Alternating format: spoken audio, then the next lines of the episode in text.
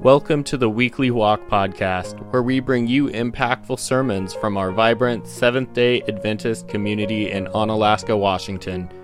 Join us as we explore faith, hope, and love through engaging sermons and inspiring stories. Whether you're a longtime member or just curious about our beliefs, tune in to find spiritual nourishment and a sense of community in our shared journey of faith.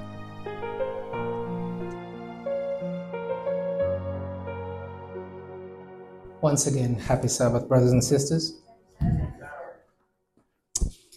I do not ask happy Sabbath so that you can repeat to me happy Sabbath. I ask happy Sabbath because is it a happy Sabbath for you? Amen. So, amen. Praise God.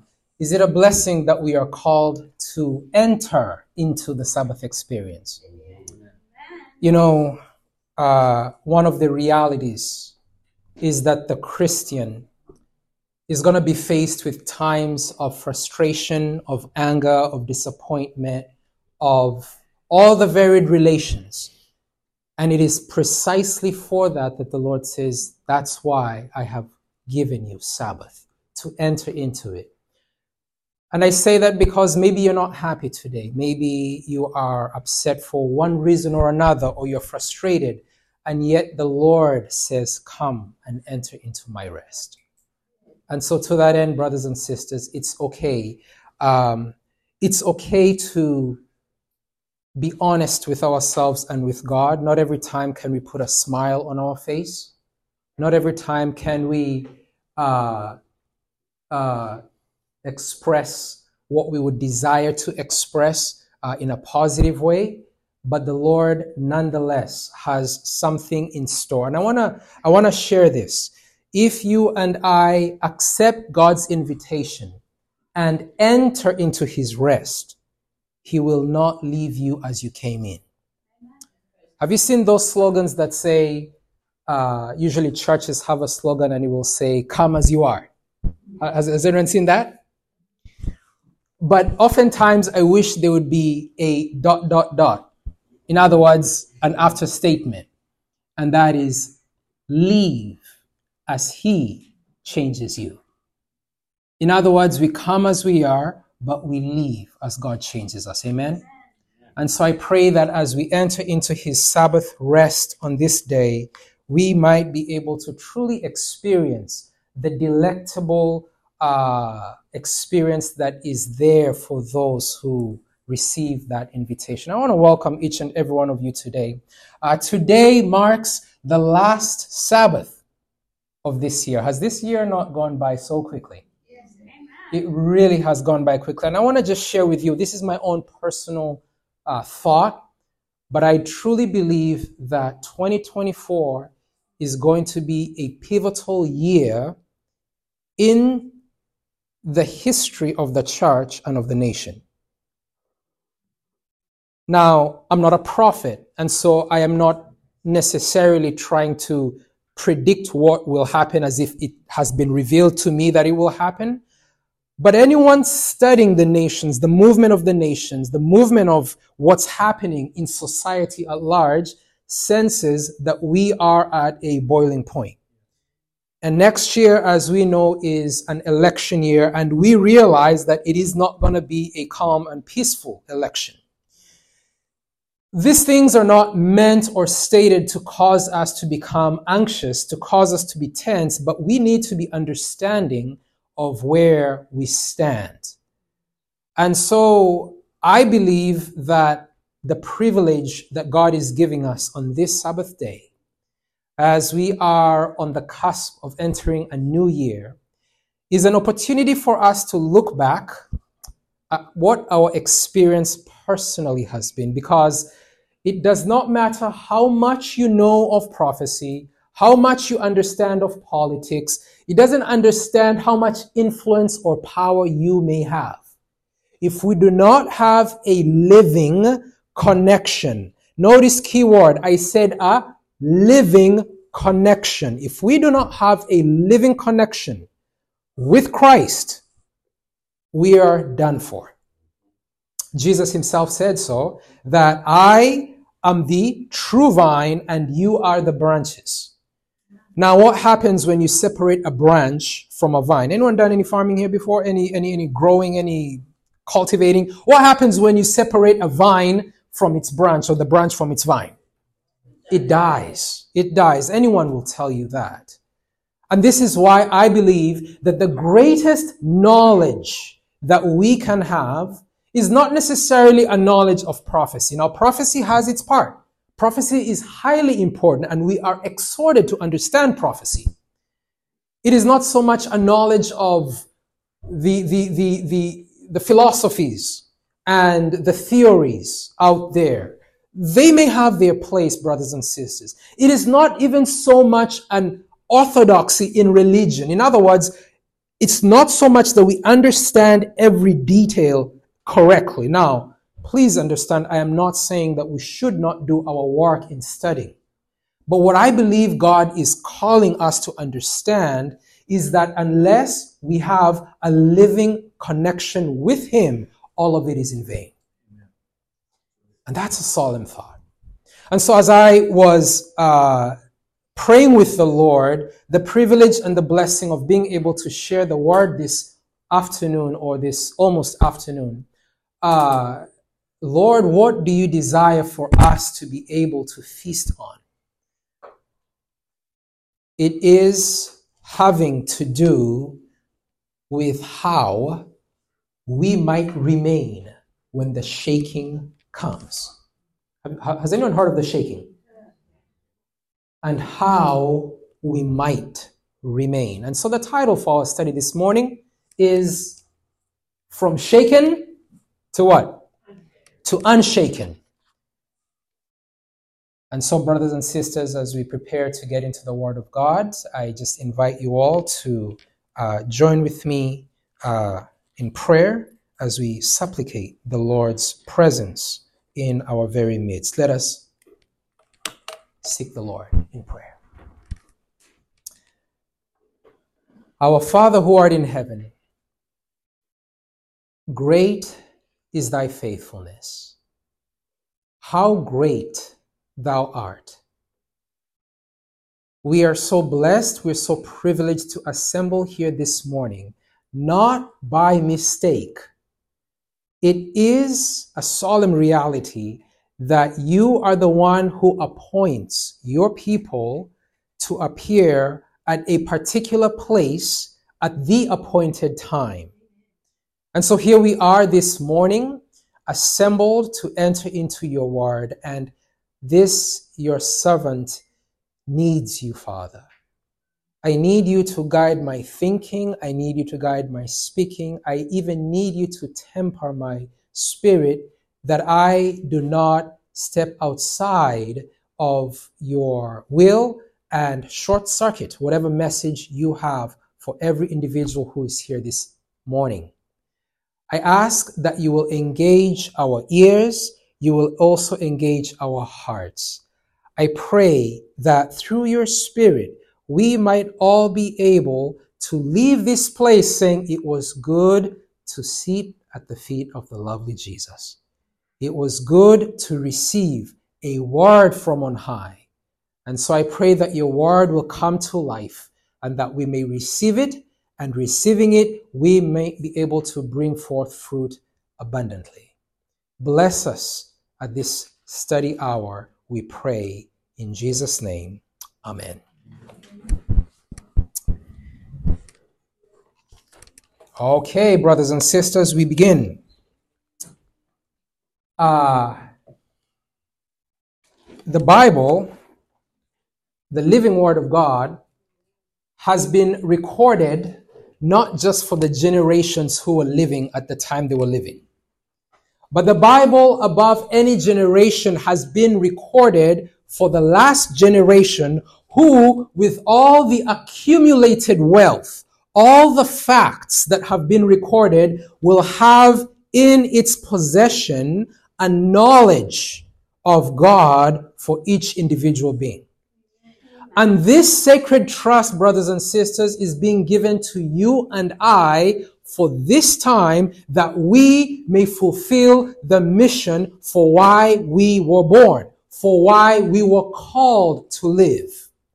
Each and every one of us, in our unique sense, has a particular contribution to the plan of God, brothers and sisters. Whether you are young, whether you are old, male, female, it does not matter. Every one of you here today has a purpose. And in light of that thought, brothers and sisters, I want to say that it will also be the enemy's purpose to ensure that we do not capture what God has in store for us.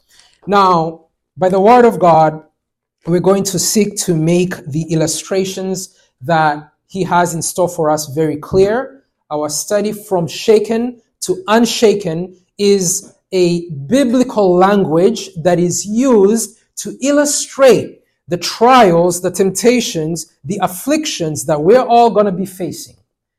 Uh, all right, let me ensure that we are okay. So, advance, maybe, maybe not. I'm not sure exactly what the reason for not advancing is. I might have you to.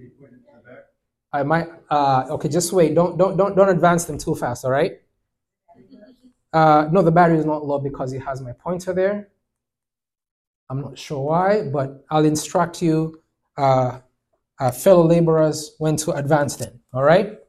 So we're gonna uh, we're gonna make it through. It's always an interesting uh, reality when you're dealing with technology, and sometimes it works and sometimes it doesn't. But thank you so much for being there for us.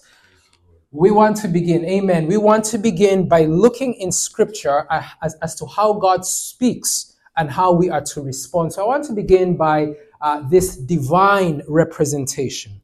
The Bible, in its language, has styled human beings or called human beings as trees, as plants. All right, go to the next slide, please, or then uh, click the next click. There are a few verses here. We're going to go quickly through them. And these verses here are just examples of illustrating the fact that God calls you and I as human beings, plants or trees. And when you understand that, you want to ask yourself, what kind of tree, what kind of plant am I? We're going to look at some of the texts. For those who are taking notes, you may note some of them or you may record them all. And uh, if not, then I pray that at the time that you may need it, it may be brought to mind. Isaiah chapter 5 and verse 7, humanity as trees or as plants. Isaiah chapter 5 and verse 7, the Bible says, For the vineyard of the Lord of hosts is the house of Israel, and the men of Judah are what? His pleasant plan. For those of you who are following, you know, I know that we may go through some of these rather quickly, but if you're able to follow, that will be a blessing. The Bible says that the men of Judah are his pleasant plant. Let us go to the next one, Psalm chapter 1 and verse 3. Psalm 1 and verse 3. Here's another illustration concerning humanity as a tree or a plant. This is speaking about the man, the righteous man, uh, whose delight is in the law of God. Psalm 1 and verse 3 He shall be like a tree planted by the rivers of water. Go with me to chapter 52 of Psalms. Psalm 52, and we're going to look briefly at verse 8. Psalm 52, verse 8. We're just establishing so much so that when we go to the next part that is of substance for us, we will see that as has been established by the word of God, you and I are likened to plants or to trees. So far we have Isaiah, we have Psalm now, chapter 52 and verse number 8. The Bible says, But I am like a what? Green olive tree in the house of God. How about little children? 128, Psalm 128, verse 3. Psalm 128 and verse 3. I'll just skip 92, yes. I'm not going to go through all of them, but I'm just going to go to uh, some, all right? Psalm 128, verse 3. How about children? Does God consider children as trees or as plants. Notice what the psalmist says Thy wife shall be as a fruitful vine by the sides of thine house, thy children like what? Olive plants. So there again, you're going to see this over and over. This is important, brothers and sisters, that we can understand when you go out walking and you see that majestic cedar tree or the fir tree, or you're pruning that tomato tree in the summer or the, or the uh, squash uh, plants. God is trying to speak to us. This is you. This is me. Notice with me Mark 8 and verse 24. Mark 8, this is a miracle of Christ uh, where he healed a blind man. And the very first thing that the blind man saw happened to be recorded in that chapter and verse. Mark chapter 8 and verse number 24. What did the man testify? The man says in verse 24, he looked up and he said, I see men as what? Trees walking. So all the way through, God is using the illustration of trees or plants to reveal something about what God's people need to understand. Now we know that trees are living in the sense that they take up nutrients, they grow, they can die, they can be injured. But what's interesting about trees and what's interesting in contrast to other living things like animals or insects or birds is that trees are living, but are trees able to move physically from one place to another of their own accord? No. So right away, even though God is giving this divine representation of trees, he's saying, think, think. Yes, a tree is living, but there's something unique about this living tree. Once it's planted here, this is where it's going to be. Come rain, come fire, come storm, it's stuck where God has put it. Keep that in mind as we will be developing our thought. Let us go to Revelation chapter 9. Revelation chapter 9 and notice one more uh, witness to men being as plants or as trees. The last book of the Bible, Revelation chapter 9, and notice verse 4. And it was commanded uh, them that they should not hurt the grass of the earth, neither any green thing, neither any tree, but only those men which have not the seal of God in their foreheads. This is a very interesting text because it mentions all these plants and then it contrasts men who have the seal of God. So these trees that have the seal of God are placed in comparison to these other plants which we have seen are men, humanity. But in this case, we can say that they don't have the seal of God. Are you following so far? Now I say that because we will see that the Christian tree is what you and I are being called here at the end of 2023 to understand and to inspect. As I mentioned, what's interesting about a tree is the fact that it cannot move from where it has been placed for the most part. We're not talking about transplanting. We're not talking about, you know, physically doing it. But generally speaking, once you plant a plant where you plant it, that's where it's going to be. You're following me so far, correct? This idea then is an illustration of the various experiences that you and I are going to face in a hostile, imperfect, and an unpredictable environment three areas that we're going to be dealing with a hostile, an imperfect, and an unpredictable environment. Hostile because why? An enemy has been allowed to exercise his power. Turn with me to the book of Matthew, chapter 13, for us to notice quickly the hostility that a plant or a tree will face. Matthew chapter 13 And we're going to notice or pick it up in verse 24, Matthew chapter 13 and verse 24. We're dealing with the hostile aspect that the tree or the plant is called to face. Hostile because an enemy is allowed to exercise his power. Matthew 13 and verse number 24, the Bible says, Another parable put he forth unto them, saying, The kingdom of heaven is likened unto a man which sowed good seed in his field. But while men slept, his enemy came and sowed tares among the wheat and went his way. But when the blade was sprung up and brought forth fruit, then appeared the tares also. Moving on to verse 27. So the servants of the householder came and said unto him, Sir, Didst not thou sow good seed in thy field? From whence then hath it tares? And notice with me in verse 28, he said unto them, What? An enemy has done this. The servant said unto him, Wilt thou then we go and gather them up? But he said, Nay, lest while ye gather up the tares, ye root up also the wheat with them. Let both, what are the both there symbolizing? The wheat and the tares. Let both plants, the wheat and the tares, grow together until the harvest.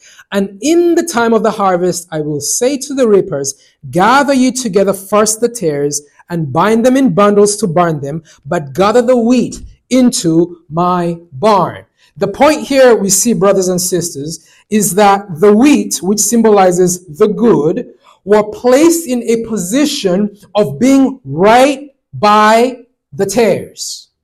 And the tares is the work of who? An enemy. Using the parable, Satan, correct, but an enemy. And so somehow here, the enemy has been allowed to exercise his power to this plant that can do nothing but be in the midst of all this opposition. And so the workers trying to understand what's happening say, wait a minute, if we realize that those bad plants are with the good plants, let's just do the easy thing and let's go and uproot all the bad so that only the good can remain. What did the Lord say? No. Do not do that. Why? Because in doing that, you likely could uproot the good. And the reason, brothers and sisters, God wants us to understand these things is because if we have seen that men, humanity is as a plant, I want us to consider as we come to the close of this year. How much difficulty have I had having to deal with bad, with individuals who have just been nothing but headache for me, and I can do nothing but be in their midst.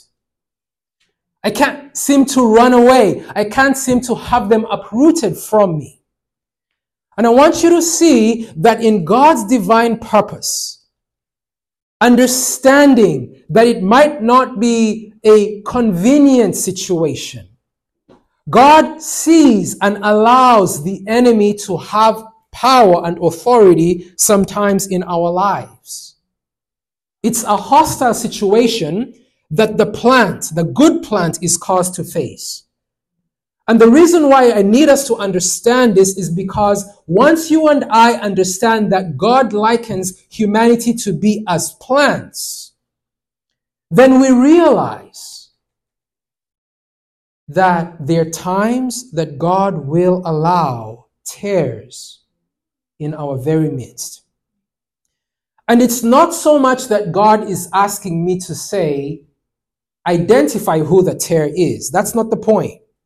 The point is, God is asking me, He's asking you and I, can you grow where I have planted you and bring, bring forth fruit even when you are in the midst of tares?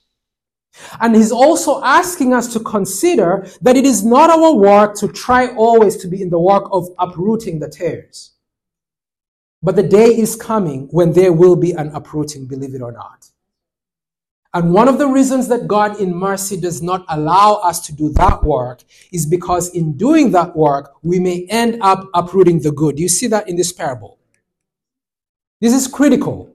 But the, the, the reality, nonetheless, is that's the hostility that the plant sometimes has to face. I mentioned that the Christian faces a hostile, imperfect, unpredictable. Notice with me why it is imperfect. The farmer, an intelligent farmer, gardener, uh, orchardist, husbandman, whatever they are, will do everything that they can possibly do to ensure that the plant will bring forth fruit. Now, will the plant always bring forth fruit uh, proportionate to the blood and sweat and tears and food that you have put in the plant? No. So we're living in a very imperfect situation. Go with me to the book of Isaiah, Isaiah chapter 5. God uses this illustration to bring out the point of imperfection.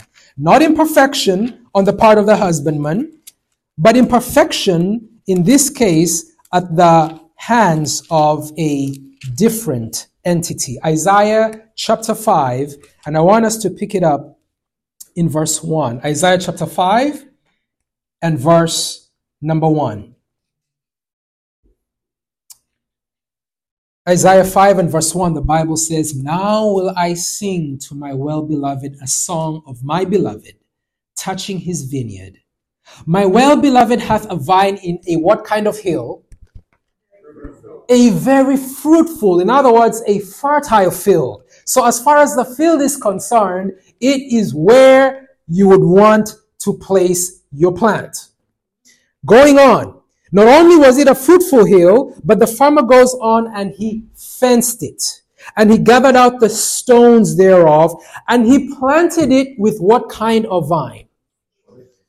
The best kind of vine, the choicest vine. And then he built a tower in the midst of it, and he also made a wine press therein. And now comes the sad commentary. And he looked that it should bring forth grapes, and it brought forth what? Wild grapes. Wild grapes. Notice in verse 3 And now, O inhabitants of Jerusalem and men of Judah, judge, I pray you, betwixt me and my vineyard. What could have been done more to my vineyard that I have not done in it? This is a very serious question. The Christian will be placed oftentimes in a, an, an ideal setting. The mom and dad decide to have the best influences surrounding. The mom and dad decide to gather out all the stones of bad influence. No, no bad TV or movies or books or toys no fighting, all these lessons that mom and dad are trying to, to instill and they send them to the right school and they want them to be involved. And when you are expecting your child to bring forth that good fruit, behold, wild grapes. What happened? Or the church can be trying to do everything possible. The, the, the, the programs are, are taking into account everybody and we're trying to get everybody involved and everything is going on as perfectly as perfect could be. And behold, at the time when we should be thriving, wild grapes. What more could have been done? And I want us to understand this because when we see that as plants, this reality, this environment, God needs us to understand because, brothers and sisters, the shaking is coming. And if we do not understand the, the, the, the thought behind what God is trying to grant us to understand, we will not be able to fulfill God's ultimate purpose. And so it's imperfect because after you have done every possible perfect thing, it still is fruitless it still fails to do what it should have done. Verse 24 is really good. Verse 24. All right, let us go there. Verse 24, chapter 5 and verse 24. What does the Bible tell us there? Hmm? Yeah. Uh, Therefore, that one, as the fire devours the stubble, and as the flame consumes the chaff, so their root shall be as rottenness, and their blossom shall go up as dust, because they have cast away the law of the Lord of hosts and despised the word of the Holy One of Israel. Was that it? Yeah. It's a very solemn chapter. And what I want us to see here is that God has done, or, or, or, or, or if you can put yourself in that position, you have done everything that you can do, and then it aborts. It does not follow through. Notice with me, thank you, brothers. Notice with me the third point unpredictable. Unpredictable, and here's, here's the one that may even be more trying.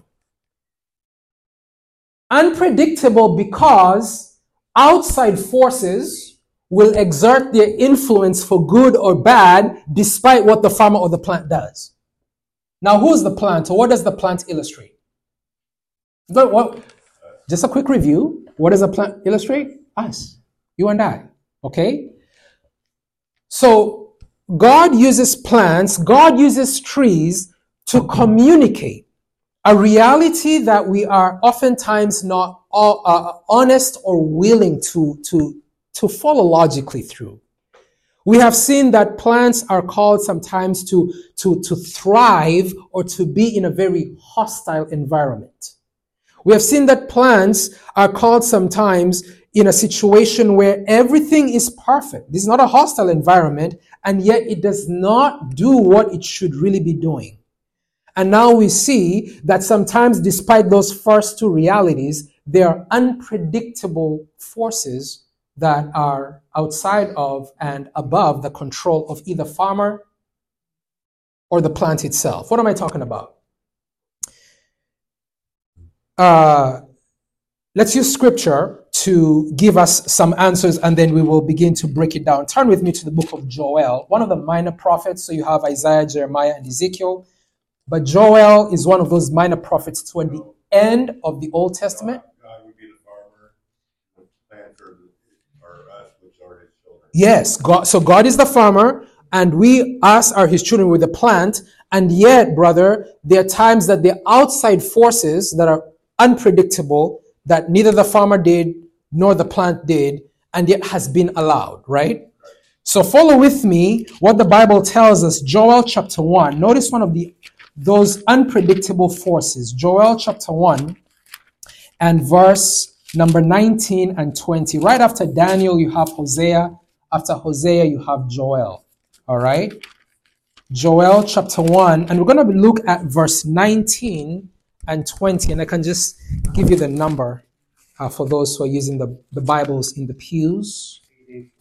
What, what is it, brother? 884. 884. Thank you. So, uh, page 884 uh, thank you, brother. You can help us with that. If you're using the Pew Bibles there, we're in Joel chapter 1, verse 19 and 20. The Bible says, Oh Lord, to thee will I cry for the what? For the fire has devoured the pastures of the wilderness, and the what? The flame has burned all the trees of the field. The beasts of the field cry also unto thee, for the rivers of water are dried up, and the fire has devoured the pastures in the wilderness. There's an interesting thought here, but what we're seeing is the fire is one of those forces outside of the influence of either farmer or plant. Are you, are you following the, the, the, the word picture, so to speak? A very unfortunate situation. Notice another one. Uh, right after Joel is the book of Amos. So just turn to the book of Amos. We're going to go to chapter 4 and verse 7. Here's another outside force uh, that plant uh, has nothing to do with, or farmer has nothing to do with. Um, Amos chapter 4 and verse 7.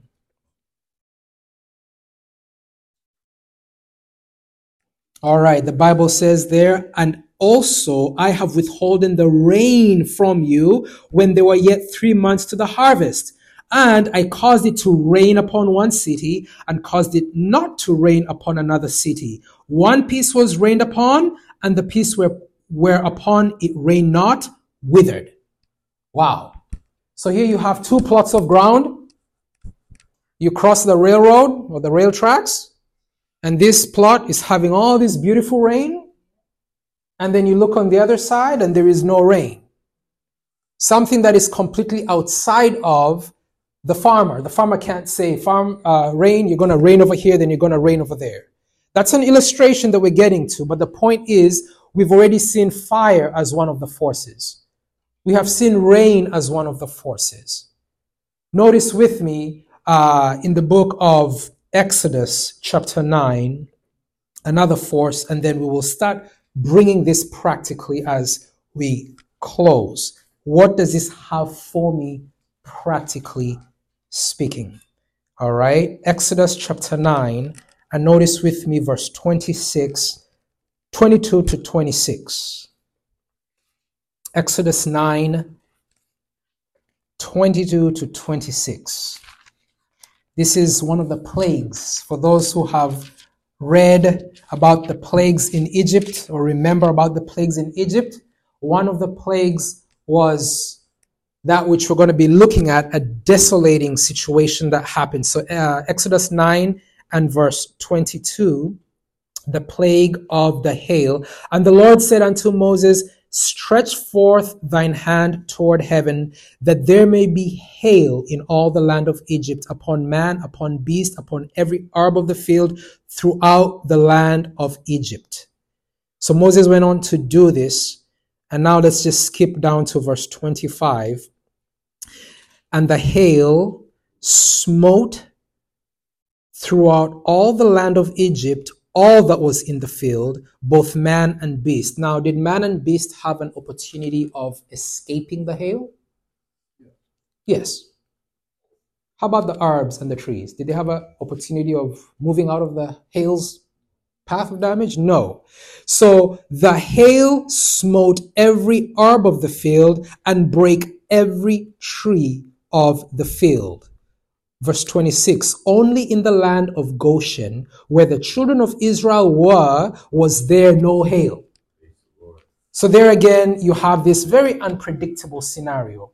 In, in, if you're just looking at the picture, I mean, we know what was happening, but if you're just looking at the picture, here you have all this hail completely demolishing, destroying all the crop.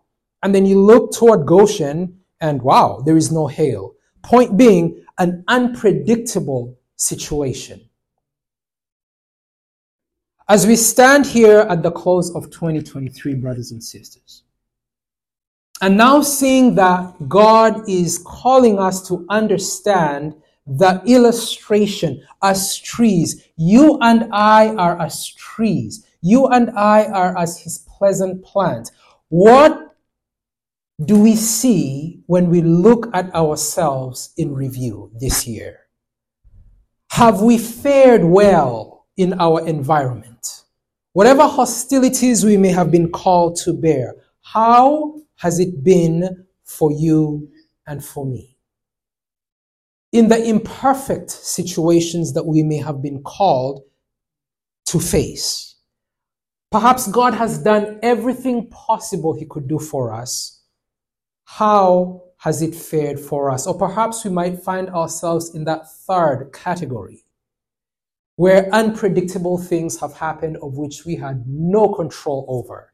And yet, as a plant, we cannot escape, but we have to stand there. These are some of the things that we are being called to grapple with. And so the question I want to ask is, if we are a tree, how can we remain unshaken when the hostility, when the imperfections, when the unpredictable realities surround you and I.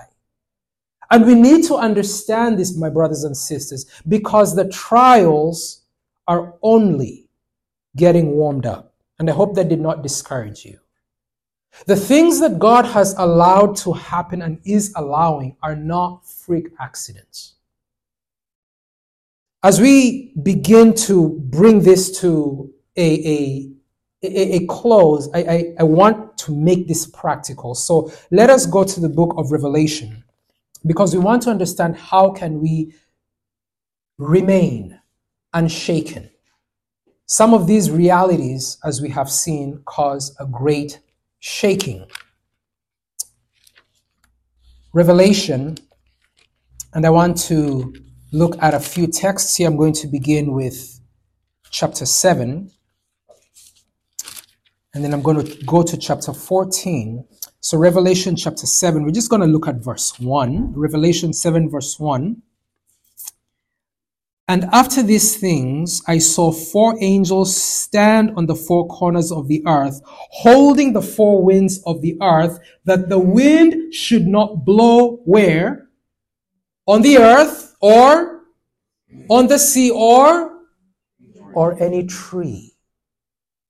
Now, symbolically, the wind is a symbol of strife, of passion, of war and here you have God holding back the winds. And as I mentioned, brothers and sisters, when you look at what's happening in the world today, you can almost see as if the winds are beginning to blow as the angels are trying to hold back the passions, the forces. It says to us in verse 3 of the same chapter, saying, Hurt not the earth, neither the sea, nor the trees, until we have sealed the servants of God in their foreheads. Now go with me to verse 14, just a couple other passages, and then we will make a couple points as we close. Revelation chapter 14. The winds are held until the servants of God, and we've seen that these servants of God are as trees, until the trees or the servants of God are sealed in their forehead. And so this leads us to the passage, chapter 14 and verse 1, which also speaks about the similar situation. I looked, and lo, a lamb stood on the Mount Zion, and with him an hundred forty and four thousand, having his father's what? Name written in their foreheads. as I bring the illustration to a practical bearing. A plant generally has three divisions the unseen, which is the root system. And then you have the bearing part, which is your trunk and your branches. And then you have the flowering part, which are the leaves and that give the fruit. All right, so three systems root, branch, fruit. The Bible is telling us that that which is going to enable you and I as plants has to deal with the root system. The sealing of a tree takes place in the root. That which anchors it, in other words, that which enables it to withstand the tempest has to deal with the roots.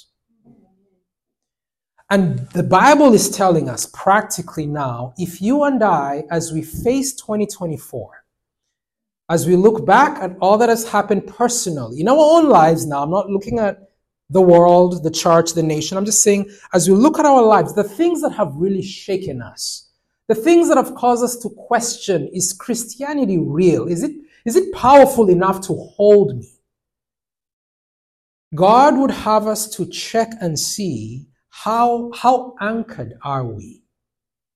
And that anchoring here is illustrated by the sealing, the, the, the, the, the settling in our mind where we are rooted.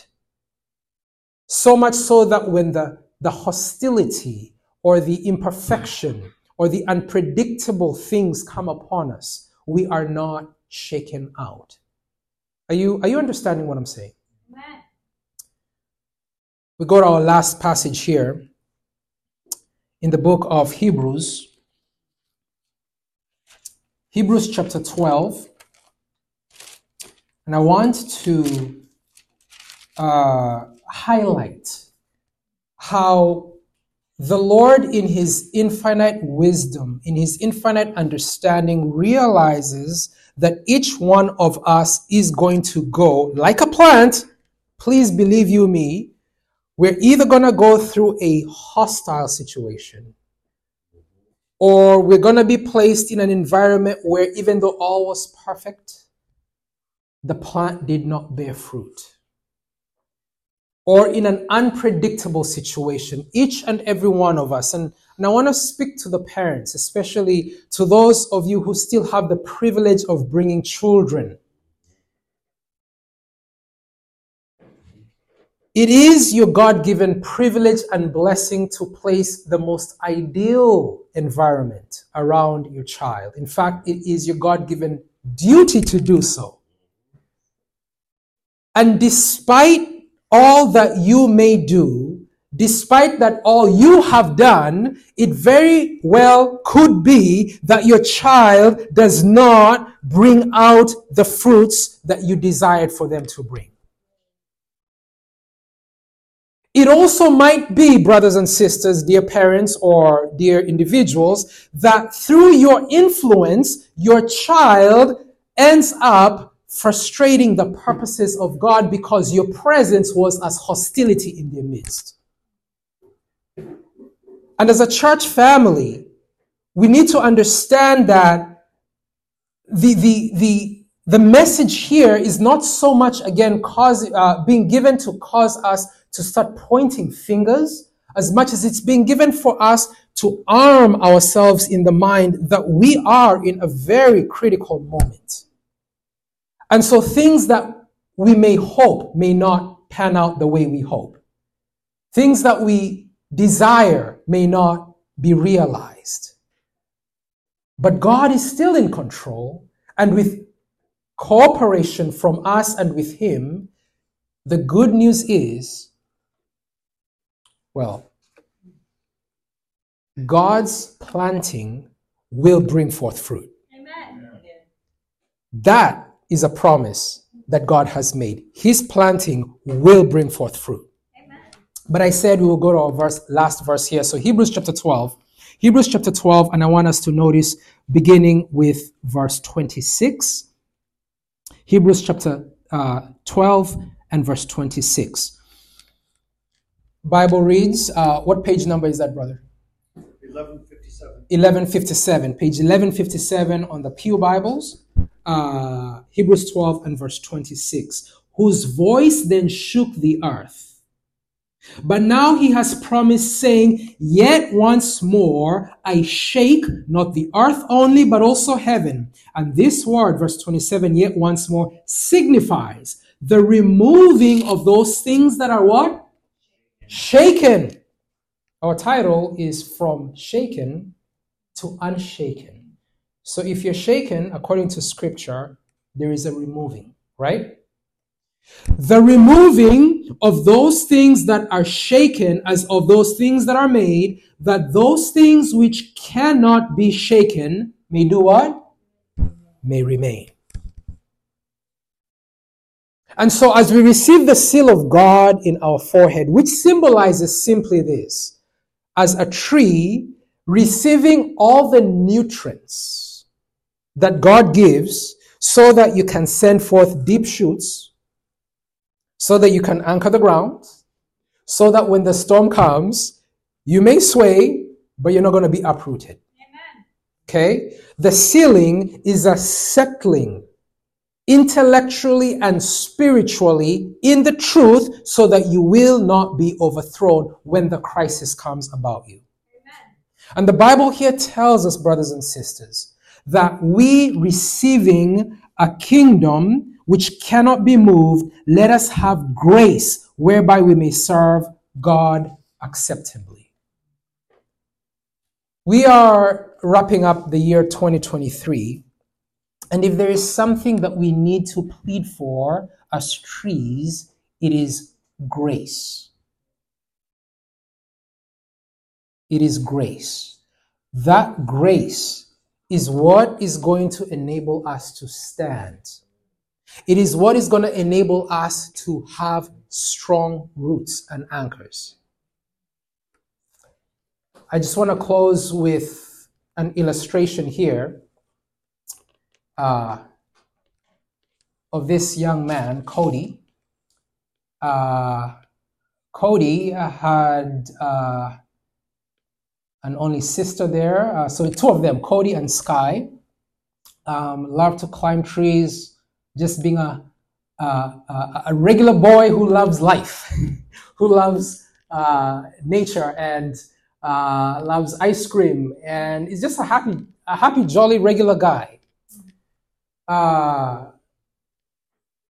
Cody uh, illustrates a really interesting story that I want to bring as we close.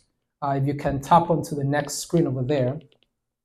Mom and dad, uh, who lived in the city, by the way, um, decided that we want a good life for young Cody. And so we are going to move from the city, where dad was an aviation uh, mechanic, um, working on planes and other type things. And we are going to bring them to this ideal environment out in the country. And so here you see Cody uh, with or by the cows in by the Polaris over there. Uh, Cody was placed in a skid steer. Uh, young boy already working, driving in the fields of Kansas. You know, over there in Kansas, in the Midwest, uh, we drive from, or probably North Dakota, we drive from, I don't know, six years old, seven, eight years old, whenever you can. I mean, barely looking above the, the steering wheel. The point here is that mom and dad had decided we are going to take our Cody and Sky from a regular life and we are going to try to plant our family that we may be in a position to fulfill our highest potential possible. And so Cody was living large as a young boy, as any young boy should, a nice, wholesome life. Uh, and then came God's time. The Bible tells us that there is a time that has its purpose under every heaven, or how does it say? God has his time, and there's a time and a purpose for every season under heaven. And so it was a Friday afternoon, and Cody, who was right in the Polaris, right over there, was joyfully rushing to his dad, who was on a tractor, to tell him to come home or something of that sort. And there was a bend and a turn on the dirt roads. And just as he was coming up on the turn, there was a uh, semi or truck, a grain truck coming along. And so Cody instinctively swerved because he thought he was going to hit the truck. Well, unfortunately, as he swerved, Cody was ejected right behind here he was, and he was instantly crushed and killed. And just as dad was coming upon the scene, he said, Wait a minute, that looks really familiar. And as he came upon the scene, it was evident. In fact, as I was speaking to dad, Timmy, he said, The fire or the first responder said, Do not go back there. You do not want to see your boy like that. Just, just don't go back there. And unfortunately, their, their, their efforts to try to save Cody obviously were futile. And so Cody, who had been the joy and the delight of his father was gone. And when I was speaking with Tim, who happened to be my schoolmate, this was uh, earlier this uh, year,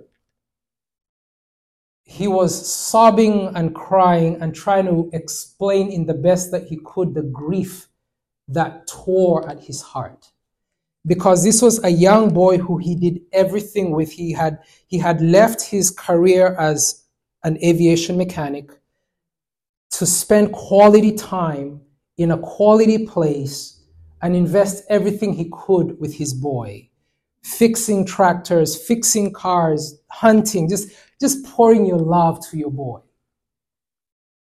and yet god saw it fit to allow this unpredictable event to happen.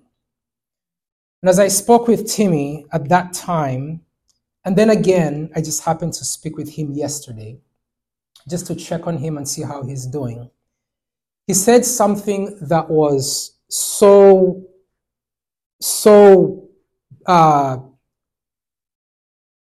the, the, the, the word that comes to my mind is poignant, but I don't know how to say it simply so I don't lose you. So, uh, so impactful? Impacted. Okay. Okay. Poignant or impacted. Okay. It just blew my mind like, wow. Okay. He said something that encapsulates what I'm trying to share about when the crisis comes, will you be shaken or will you be unshaken? Because you see, we are all going to be placed in situations that will shake our faith. All of us. Maybe some of us have already been going through these things. And it doesn't matter whether you're young or old, you will be tested. As a plant, you will be tried. And what he said to me, and I want everyone to pay attention, he said something that I was like, yes, this is where God wants to bring us. And I pray that it can be an encouragement for us, because this is what dad said. If something would have caused my son to lose his salvation later in his life, then I would choose his accidental death in his innocence every time. The few years we have here is but a blink compared to eternity. Do you and I, dear brother and sister, have such faith? That if God allows tragedy to happen to you as a plant, as a tree, in the prime of your life, or watching the little blossoms develop, and God says, I am saving them for a time to come, will you be unshaken? Or perhaps it's your spouse who goes through a tragic event or it could be whoever. Whatever the tragedy, we're not trying to compare tragedies here. We're just simply saying we live in a hostile environment and things happen that there is no word to explain. But can you remain unshaken?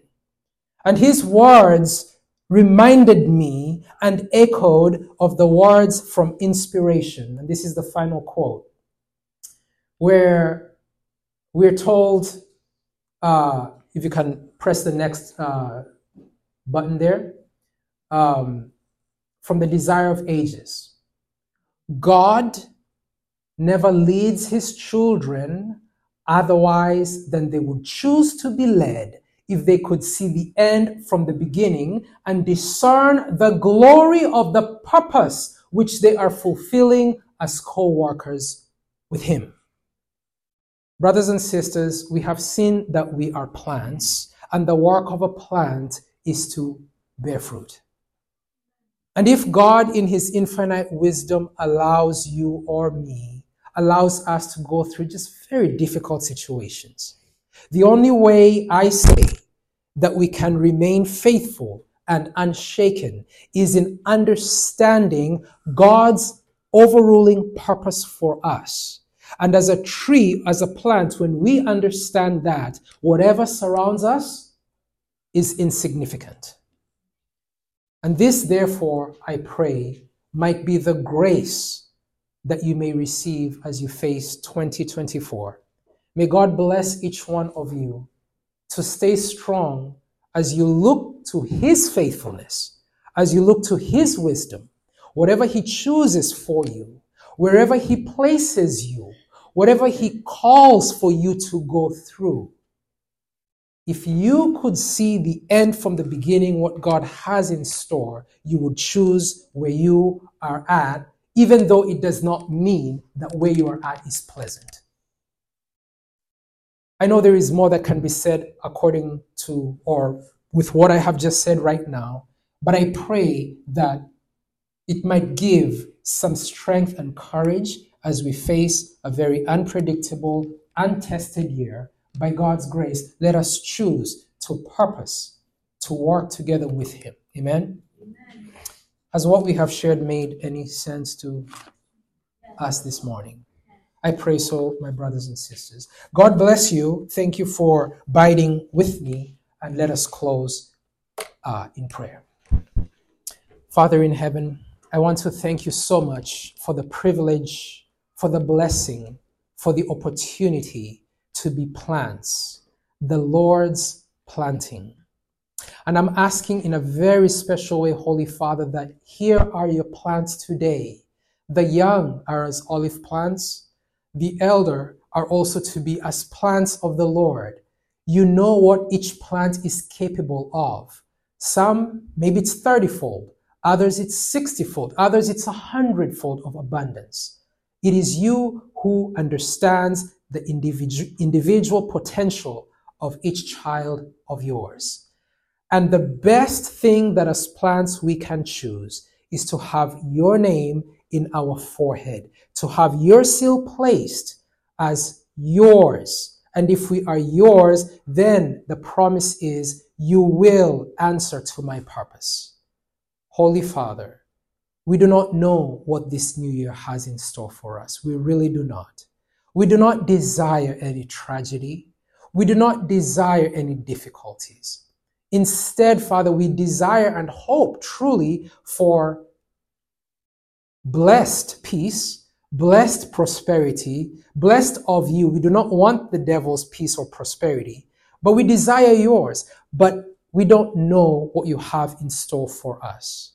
And so I pray and I ask in a special way, firstly, for all the parents of young children in my hearing, please place your special tokens of blessing on them.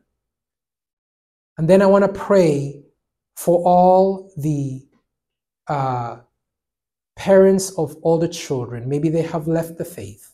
Maybe they're still in the wilderness. Maybe right now they're actually hostile and are as enemies to your children, to your plants.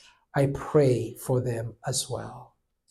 Father, and I just want to pray in closing that as a church family, we may understand that for now, you have planted us here in Onalaska, or maybe in North Dakota, or in Kansas, or in California. It matters not where. You have planted us in our particular areas for a purpose.